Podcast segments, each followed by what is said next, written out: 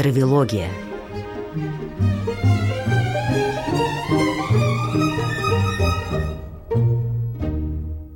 Здравствуйте, и мы в эфире «Радио Фонтанный дом» с очередным выпуском программы «Травилогия». Главный герой, мой собеседник Дмитрий Травин, экономист, публицист, и я, ведущая программы «Травилогия» Наталья Костицына. Дима, здравствуй. Добрый день. Ну и мы продолжаем, опять же, виртуально путешествовать через какие-то вот законы, правила, механизмы такой науки, которая называется историческая социология. Ну, прежде чем перейти к путешествиям, хочу обрадовать наших слушателей, что в скором времени выйдет новая книга Дмитрия Травина «Путеводитель по исторической социологии». То есть там будут от А до Я? Нет, она немножко по-другому сделана. Собственно, она уже вышла. Просто мы ее будем в ближайшее время представлять и в Москве, и в Петербурге.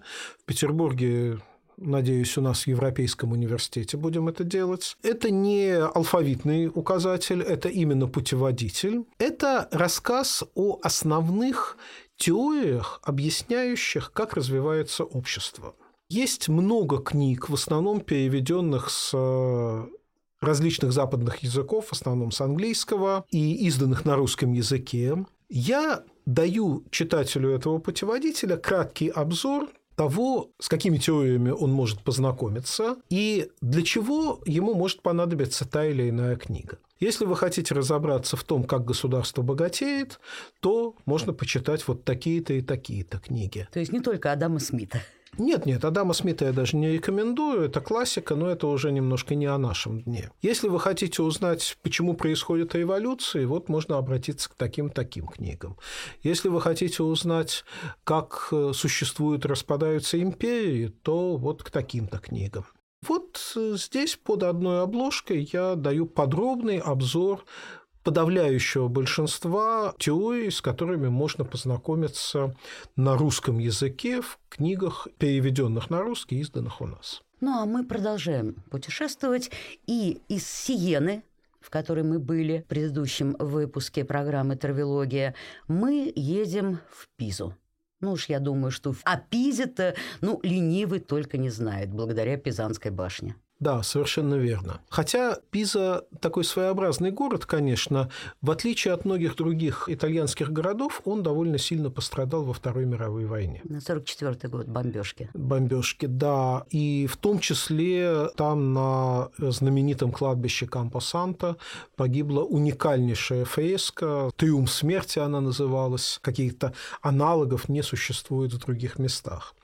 И в целом город не производит, в отличие от Сиены, о которой мы говорили в прошлый раз, впечатление города старинного, средневекового. Но так называемое «Поле чудес», вот место, где находится Пизанская башня, где находится баптистерий, а, где находится собор. «Поле чудес», да. Вот это место сохранилось, и это, конечно, совершенно невероятный мир, и по красоте, и по необычности, потому что той архитектуры, которая представлена там в Пизе, нету в других местах Европы. Нечто похожее есть неподалеку в Лукке. Если вы побываете в Пизе и в Лукке, вы увидите общность в этой архитектуре. Но в целом вот такой, условно говоря, пизанский стиль не повторяется в других местах Италии, а тем более за пределами Италии. Так что вот в Пизе, конечно, если есть возможность, стоит побывать хотя бы ради этого. Но мы все-таки говорим с точки зрения исторической социологии, да, и, напомню, говорили о времени рассвета Ренессанса и упадка Ренессанса во Флоренции. Далее мы говорили о том, почему Сиена не стала столь же успешным городом, как Флоренция. А вот место на карте исторической социологии могла бы занять Пиза в свое время? Да, это не исключено. Дело в том, что в том бизнесе, в тех экономических успехах, которые достигла Северная Италия, Пиза занимала очень серьезное место. В прошлой программе мы очень подробно говорили о том, как делался финансовый бизнес на примере Сиены и в сравнении с Флоренцией. А второй ключевой вид бизнеса для Северной Италии средних веков и начала нового времени – это морская торговля. Мы по-настоящему еще не раз сразу об этом не говорили, потому что в наших беседах мы не добирались ни до Венеции, ни до Генуи. Это два ключевых морских таких монстра Италии средних веков и начала нового времени. Но к ним, в принципе, надо добавить еще Пизу. Венеция и Генуя не родились сразу же морскими торговыми лидерами. Италия так расположена, что там очень длинное побережье. Ну, не надо всем карту пересказывать, все представляют. Очень длинное побережье и по Адриатическому, и по Тирренскому морям, и по Средиземному морю. И, в принципе, там очень много портовых городов. И в средние века существовала серьезная конкуренция между разными портовыми городами Италии, кто станет по-настоящему крупным морской республикой. Именно Кроме... республикой? Ну, не обязательно республикой, может быть, и монархией, но, во всяком случае, кто будет доминировать на море. То есть напомним, что в те времена Италии как единого государства тогда еще не существовало. Да-да, конечно. И здесь была и политическая, и коммерческая конкуренция. Кроме Венеции и Генуи, в этой конкуренции участвовали Пиза, Анкона, Амальфи и некоторые другие города, находящиеся на разных побережьях вот этого большого итальянского сапога, да включая, в общем-то, и Сицилию. И Пиза долгое время держалась практически наравне с Венецией и Генуей. Это было очень сильное морское государство, торговавшее с Левантом, имевшее там на восточной части Средиземного моря свои опорные пункты. Но в один непрекрасный для Пизы момент пизанцы проиграли тяжелейшую битву генуэзцам. Генуэзцы их разгромили на море. И с этого момента Пиза уже перестала развиваться наравне с другими крупными итальянскими городами. А война была за влияние? Конечно. За сферу влияния? К- конечно. Я, кстати, напомню, но это более известно из истории, что венецианцы с генуэзцами очень много воевали с переменным успехом. То одни доминировали, то другие. То война шла на европейской территории, то были какие-то стычки где-то там в Леванте, в Константинополе. И там была борьба с переменным успехом. А между Генуей и Пизой все закончилось довольно быстро победой генуэзцев. Поэтому пизанцы какое-то время продолжали существовать как не очень развивающееся государство, а потом попали в зависимость от Флоренции. И Пиза уже входила в зону флорентийского влияния и в тосканское государство. Ну, было уже на отшибе. Была а, уже да, на самостоятельной отшибе. Экономической ценности Пиза уже не имела. А в принципе, конечно, могло сложиться все совершенно по-другому. И вот получается такой парадокс, чем-то похожий на Сиену. Зарождение города очень яркое, мощное, и экономические успехи ранней Пизы нашли свое отражение в этих вот архитектурных шедеврах. Ранняя Пиза – это период каких веков? Это самые, что ни на есть, средние века. Это двенадцатый век, тринадцатый век. Еще фактически в Италии не было даже готики как стиля, который медленно двигался из Франции через Германию в Италию. И вот этот вот пизанский архитектурный стиль, его можно назвать проявлением романского стиля. Ну, я не архитектор, не искусствовед. Вот здесь, может быть, кто-то меня поправит, я не буду спорить. Но, в принципе, как мне кажется, это какое-то ответвление романского стиля, но настолько яркое и самобытное, что...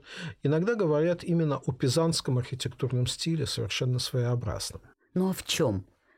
Какие-то а, его особенности? Ну, вот это тот случай, когда, наверное, невозможно по радио сказать. Это надо просто посмотреть, как это выглядит. Ну, все ну вот помнят... Что тебя поразило, когда ты приехал в Пизу? Все помнят вот эту... падающую Пизанскую башню. Ее особенность ведь не только в том, что она наклонная, но в том, что она вся состоит из таких колонн, как бы. То, что было не принято в готическом стиле. И вот такого рода украшения, они характерны и для баптистерия, и для кафедрального собора Пизы. Это все в едином стиле, где с одной стороны, уравновешенность, которая задается этими колоннами, с другой стороны, яркость и пышность. Я принципиально не хотел бы пересказывать архитектурные шедевры. Это бессмысленное занятие для радио. Любой может вот прямо сходу погуглить, открыть и посмотреть, как все это выглядит, если никогда не бывал в Пизе. Но вот такой вот интересный вопрос мне приходил всегда в голову. Во всяком случае, с тех пор, как я эту историю ранней Пизы узнал. А если бы пизанцы победили в борьбе за коммерческое пространство, не выглядела бы средневековая Европа в архитектурном плане совершенно по-другому? В пизанском стиле? Может быть, не готика распространялась бы из Парижа, а вот этот пизанский стиль распространялся бы из Пизы. Это было бы модно, этот стиль был бы угоден церкви. И, может быть, сегодня в этом пизанском стиле была бы вся Северная Италия и Германия, а готика концентрировалась где-нибудь в Иль-де-Франсе вокруг Парижа. Это, конечно, фантазии такие, но, в принципе, ведь то, что готический стиль охватил большую часть Европы в средние века, не является какой-то архитектурной закономерностью. Это же не значит, что готика в архитектурном плане должна была какое-то время существовать, а потом исчезнуть. Это следствие определенных сложившихся практик. Это то, что хотели строить епископы и аббаты монастырей. Это то, что умели строить строители, которые приходили из Франции, а потом появлялись свои мастера в самых разных странах. А вообще то же самое могло пойти из Пизы. Так же, как в какой-то момент ренессансная архитектура вытеснила готическую, о чем мы подробно говорили в рассказе о Флоренции, но это произошло уже в пятнадцатом-шестнадцатом веках. А может быть, могло бы так быть, что пизанский стиль в тринадцатом-четырнадцатом веках распространился бы далеко за пределы Пизы и Лукки и вытеснил другие. Это вот такая альтернативная история, конечно, но интересно об этом подумать иногда.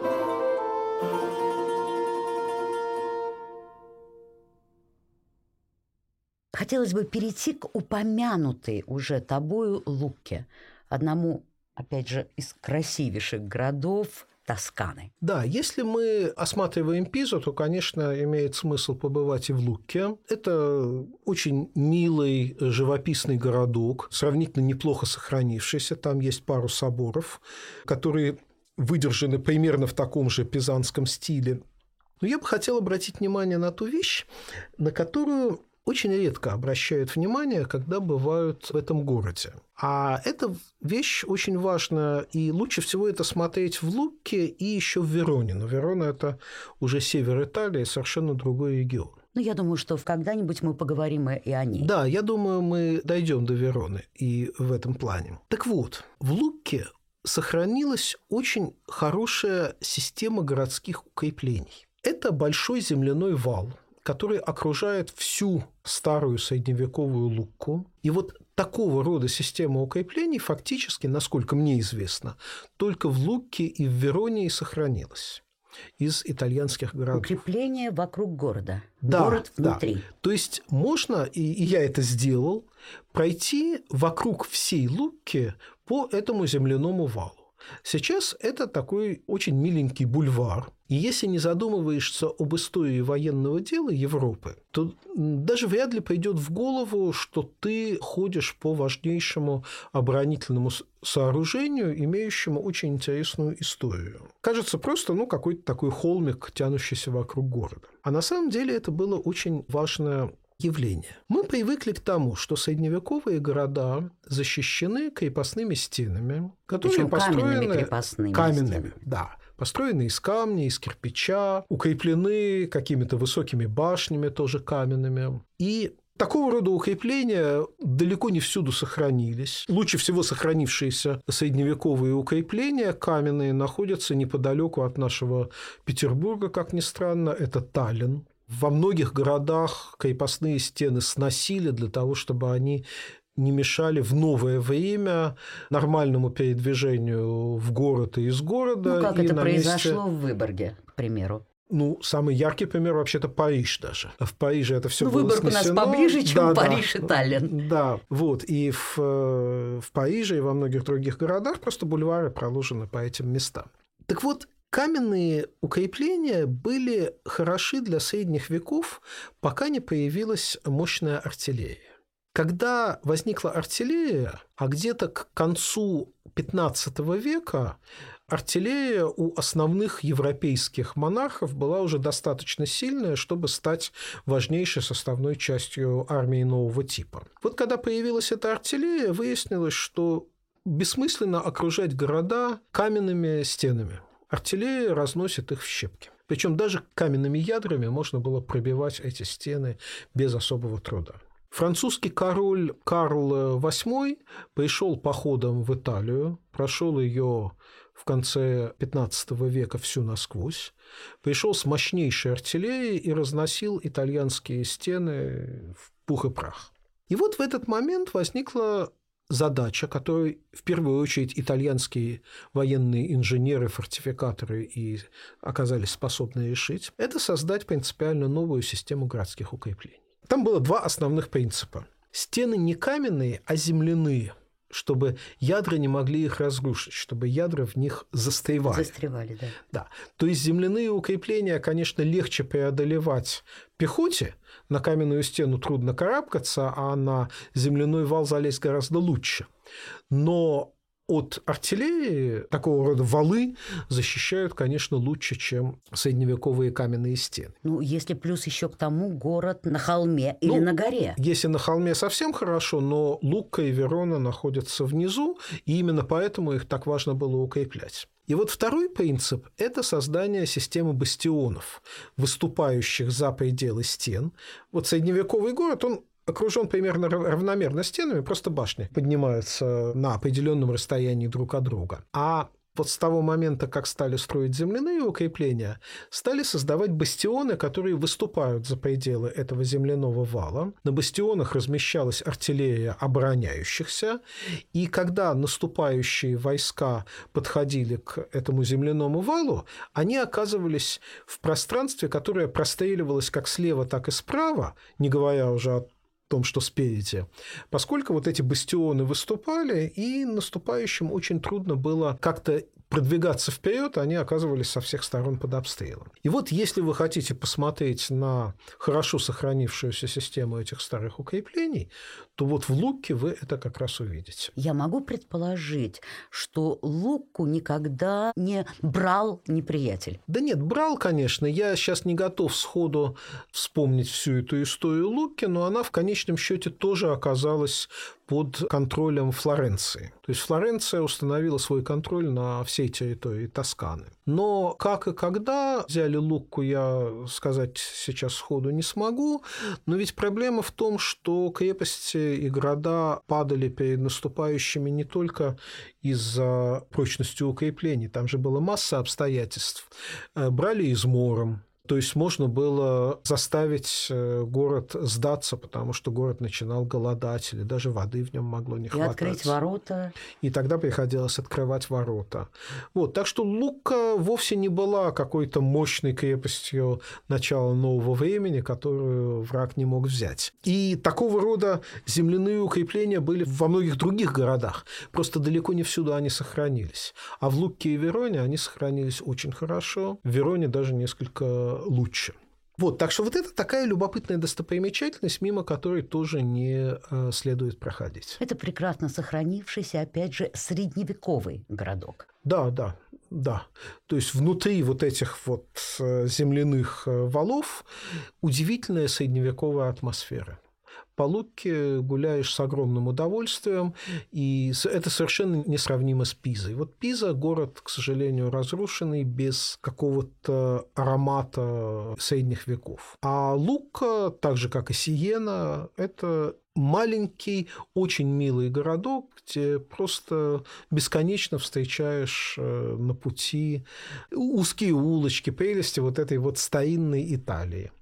Частично, конечно, перестроенный. Ни один город не сохранился так, чтобы он выглядел буквально как средневековый. Но и в Лукке, и в Сиене очень многое сохранилось. А, кстати, я вот начал говорить, ни один город не сохранился, и как раз понял, что я сказал неправильно, потому что если мы в той же Тоскане поедем в Сан-Джиминьяно... Вот, как раз к этому вот, я и веду. Да, да, да. К этому я и веду. Вообще ведь, когда люди, те, кто бывали в Тоскане, кто смотрел фильмы, а просто немало фильмов, действия которых происходят именно в Тоскане. Вот эти холмы, это оливковые рощи, это синее небо, это обязательно вот эти вот городки с узкими улочками, которые поднимаются вверх, спускаются, там опоясывают дома. Чем-то они друг друга напоминают, но в любом случае те, кто бывал вот в этих маленьких городках, ну, Лукку, Сиену, Пизу, ну, можно...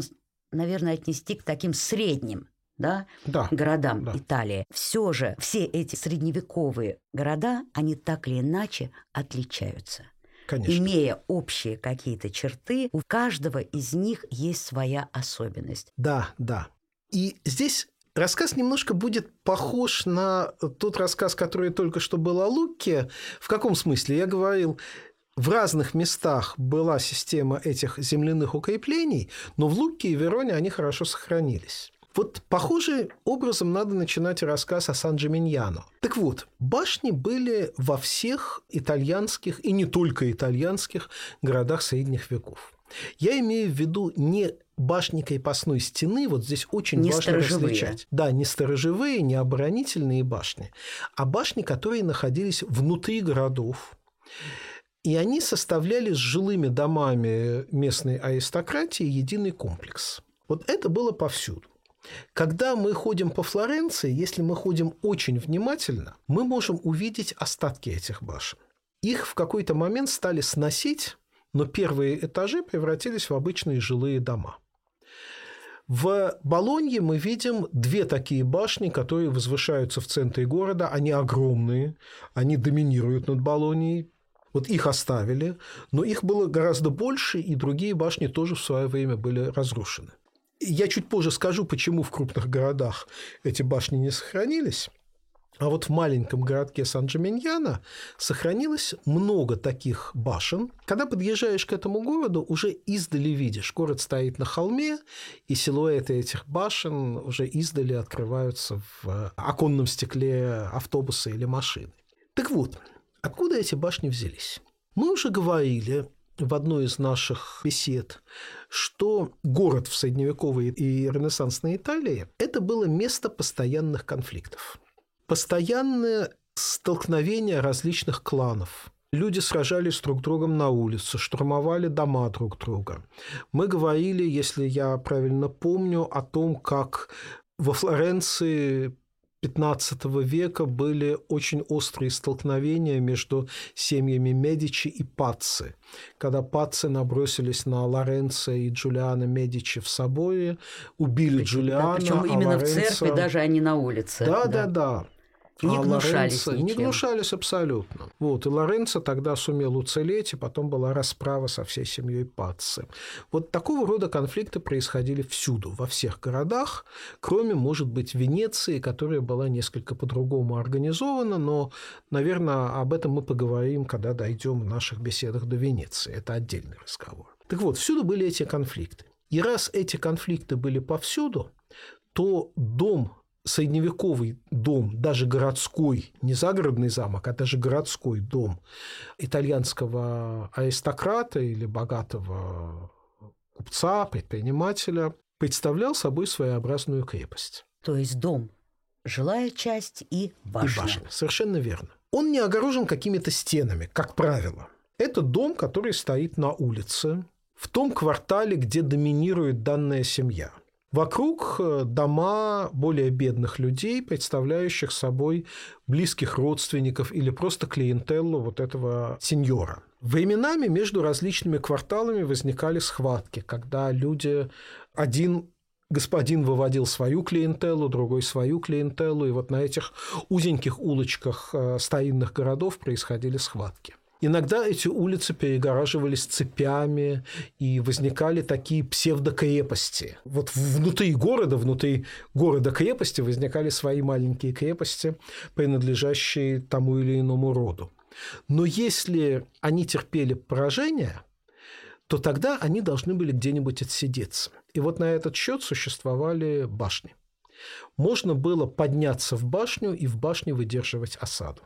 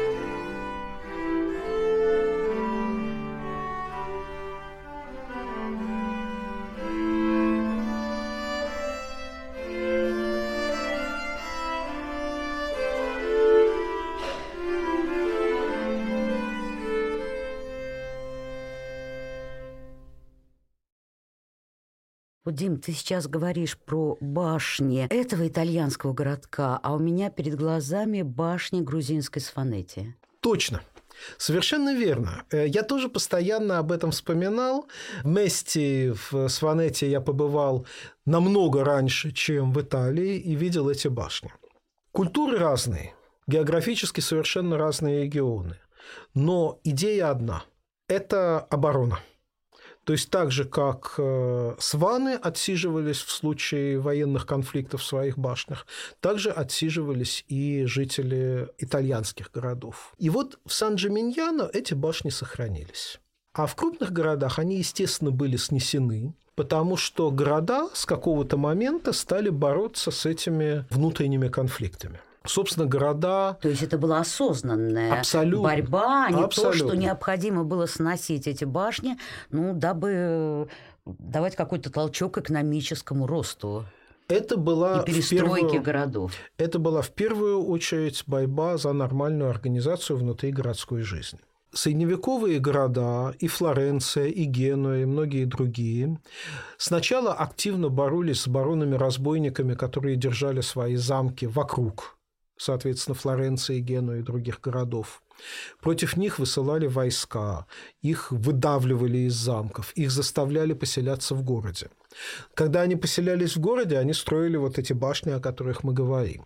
И постепенно внутри городов тоже муниципальные власти начинали наводить порядок, потому что постоянные внутригородские конфликты разрушали жизнь сообщества, мешали и экономическому, и политическому развитию. И вот постепенно всех заставляли эти башни сносить, и город превращался из совокупности маленьких внутригородских крепостей в нормальный город вот в нашем современном понимании этого слова. Когда люди не воюют друг с другом на городских улицах, ну, а если воюют, то это скорее исключение, чем правило. То есть эти стычки пресекаются городскими властями, и дело не переходит к тому, что неделями, если не месяцами, одни люди отсиживаются в башне, а другие эту башню штурмуют. Тогда вопрос, а почему в Сан-Джиминьяно-то остались эти башни? Или там был такой боевой народ, соседи друг с другом постоянно конфликтовали? Нет. Или город был на отшибе, вернее, вот этот средневековый маленький городок был на отшибе? Это маленький городок, который был на отшибе, и, очевидно, просто руки не дошли до того, чтобы там башни посносить. Это было не так важно. Город не имел такого экономического динамизма, как там, Флоренция, Генуя или некоторые другие. Это определенная историческая случайность. Действительно, много маленьких городков в Италии. И в разных городках были башни. И всюду они были снесены. Фактически только Сан-Джиминьяно остался, где... концентрация башен достаточно велика, чтобы создать неповторимый облик, вот, который просто невозможно забыть. Но опять же можно увидеть картинки в интернете, если кто не знает об этом городке, чтобы у вас... пока вы нас слушаете, да, сложилось представление, то есть это не одна, не две, не три, да, это вот башни... Там больше десяти башен. Угу. Я сейчас сходу не помню сколько, но это в любом путеводителе там, в Википедии вы найдете, по-моему, там башен двенадцать или тринадцать, что-то. А что сейчас в этих башнях? Я внутрь не заходил. Честно говоря, мне сложно ответить на этот вопрос. Как я понимаю, в основном это, это частные владения. Может быть, где-то есть музей, но когда я был в Сан-Джиминьяно, мне просто хотелось ходить по городу, гулять, осматривать это все. Я не пытался проникнуть в какую-то башню. Но ты согласишься со мной, что даже ну, в самом маленьком, крошечном городке Италии обязательно найдется какой-нибудь шедевр, которому могут завидовать и завидуют большие известные музеи мира. Вот ты уже говорила о Сиене. Вот в Сан-Джиминьяно есть что-то подобное? Или сами да. башни – это уже такая визитная карточка города? В первую очередь, конечно, башни. Туристы едут для того, чтобы посмотреть общий облик города Сан-Джиминьяно. Но там есть прекрасные фрески в местных соборах. Допустим, там есть фрески Беноццо Гаццоли, одного из самых знаменитых живописцев Италии начала нового времени. Так что, приезжая в Сан-Джиминьяно, можно погулять по городу, зайти в соборы, посмотреть фрески. Вот. А с Скажем, в Лукке мы об этом не сказали, это тоже важный момент. В Лукке в соборе есть уникальное скульптурное произведение. Вот такого я больше нигде не видел. Это действительно их специфика. Вольто Санто. Это деревянный Иисус по преданию созданный чуть ли не прижизненный портрет Иисуса Христа. Но это по преданию, естественно. Специалисты, насколько я знаю, искусствоведы, относят это изображение к восьмому веку.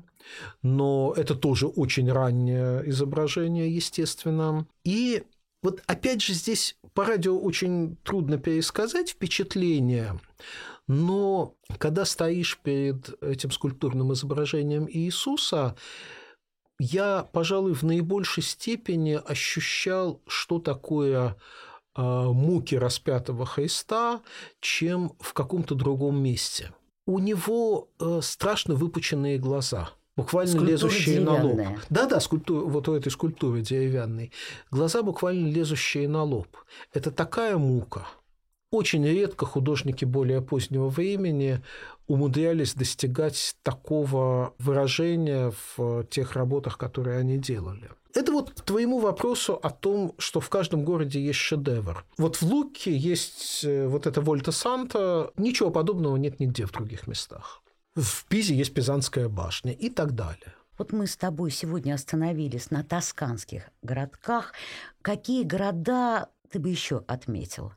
В Тоскане? Ну, я, конечно, был далеко не всюду. Все-таки я не специалист по Тоскане, не профессиональный искусствовед. Я ездил в той мере, в какой занимался исторической социологией, пытался найти материал для своих размышлений о развитии общества.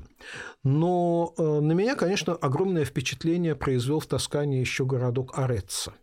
Там... Подожди, Ареццо – это не родина Петрарки? Это Петрарка, это Аретино.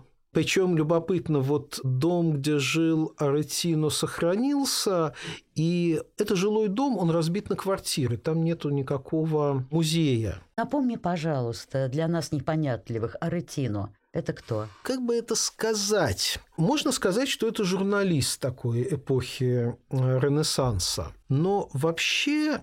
Это был очень своеобразный человек, который писал пасквили, который был очень такой злобный и очень досаждал некоторым людям. Жил такой один в Риме, и там даже ведь есть барельеф такого да, пасквильщика да, да. Угу. на то есть, стене угу. одного из домов. То есть это не выдающийся человек в нашем понимании этого слова, но это человек, который остался в истории, и про него знают. И... Вот я прохожу мимо дома, где он жил. Смотрю, там вот мемориальная доска, что он там жил. А дом разбит на квартиры. Вход в парадную, там те самые домофон с кнопочками, с фамилиями жильцов, которые там живут. И меня вот редко посещает такая мысль, а вот здесь мне сразу пришло в голову. Вот живет какая-то сеньора в квартире, где... Камни помнят Аретино, помнят Ренессанс. И вот она каждый день трогает вот эти вот камни, которые... То есть я, я тоже, проходя мимо, могу эти камни потрогать с наружной стороны, но человек живет в этом пространстве. А, ну ладно, это я отвлекся, это, в общем, не самое главное в Ареццо. А в Ареццо мне, конечно, запомнилось вот что. Там не так много достопримечательностей, но день, когда я был в Ареццо, был для меня, наверное, одним из самых запоминающихся дней в моей жизни, во всяком случае, в итальянских путешествиях. Я иду по главной улице городка, постепенно поднимаюсь вверх. Это вот город, который поднимается на холм. Приехал довольно рано, середина дня, жарко. Я поднимаюсь, поднимаюсь, поднимаюсь. Полностью погружаюсь внутренне в дух средневековой Италии. Смог отрешиться от двадцатого века и двадцать первого. Там нет транспорта, там практически нет прохожих. Я чуть ли не один по этой улице иду. Это, в общем, не туристический центр. Там почти нет ресторанов, почти нет магазинов. Там нет суеты абсолютно. Вот это очень важно, потому что в некоторых туристических центрах такая суета из людей, которые бегают по лавочкам, что там не проникнешься духом старой Италии. А здесь палящее солнце, там какие-нибудь тридцать градусов уже, наверное, каменные стены, вот иду, медленно поднимаюсь, поднимаюсь, дохожу до главного городского собора на главной площади. Собор еще поднят над площадью, там ступени к нему ведут. То есть он над этой площадью возвышается, к нему ведут ступени к главному входу. Я никуда не тороплюсь, мне хорошо, я сажусь на эти ступени. Они раскаленные, каменные под летним итальянским солнцем ступени. Сижу спокойно, отдыхаю, о чем-то думаю.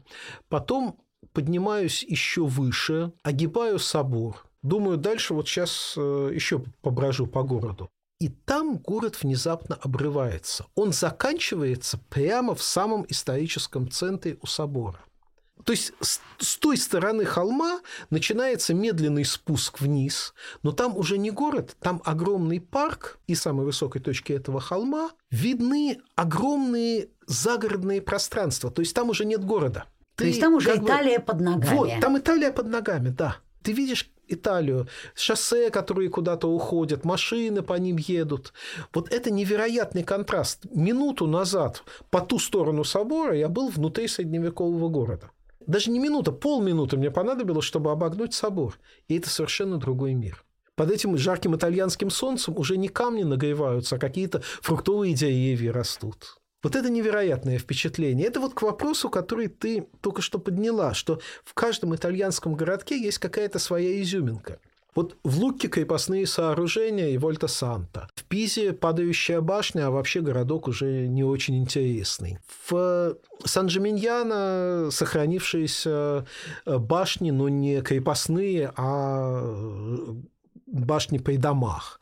А в Ареццо вот сама структура города, когда внезапно поднимаешься из города в природное пространство и видишь всю Италию у тебя под ногами. Да, и понимаешь, что вот в такой атмосфере, в таком городе, глядя на этот сад и глядя на эту Италию под ногами, бегал мальчуганом Петрарка. Да, да, что-то и такое было, да. Так что предлагаю вам, уважаемые слушатели, перечитать на ночь Петрарку.